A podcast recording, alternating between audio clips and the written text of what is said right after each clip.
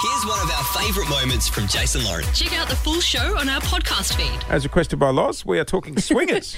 Not requested by me, but this story was in the newspaper on the weekend. It's got lots of tongues wagging. Oh. It's about Melbourne's most, Wrong expression. yeah.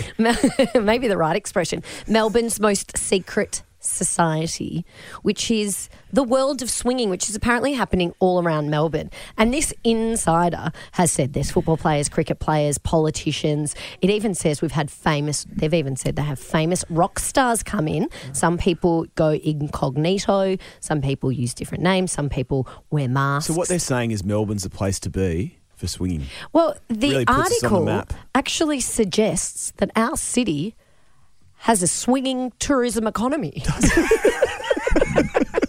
it does. It says among those riding the boom and dabbling after dark are some footy players. They're getting their kicks off the field as well. 13 I mean, 1065. who's not a footy player these days? It doesn't mean they play in the big league, but good on them if they do. They're living their best lives. 131065 is our number. If you are a swinger or Mm. have been to one of the clubs, I think I'd, Paint a picture for I'd, us. I'd be nervous walking in that. what? My wife will be picked, but not me. Well, I, I think in a sw- also at Oh, a Like, swingers is there club. one, a, a couple going, is it a package deal? I think Like, you can are a we just- package deal, aren't you? Yeah, well, the joke's on them. You can't go as a single to a swingers night, I've been told. Asking for a friend. No, I don't know how I know that, but I'm sure I'm sure I saw that on a TV show once. You can't go as a single, I don't Sure. think. What TV show was it, Loz? Oh, something about swingers, I Yeah. guess. No, I think it was that Luke McGregor show.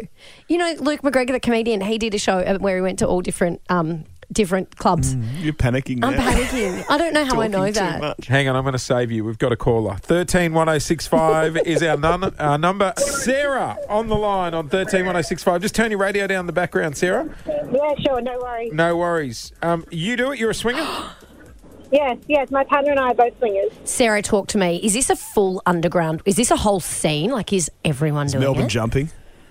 It is, it's definitely a scene and it's definitely becoming a little bit more popular. Yeah. It's, it's a relatively small community though. Like you generally see people at, you know, one event, you'll see them at a different event as well. Ah, can what- I ask? Hang on. What's the? I mean this in the most polite way.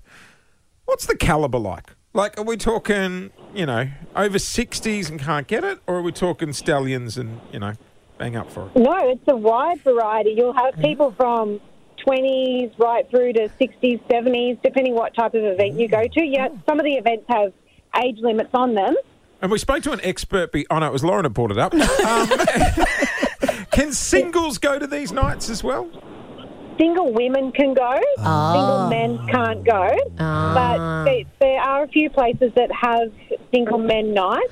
So then that's the night when the single men can go as well. Sarah, what happens if you see someone you know in there? Is Oh. it like an unwritten law that you just never speak about it, like when you're grabbing your coffee the next morning?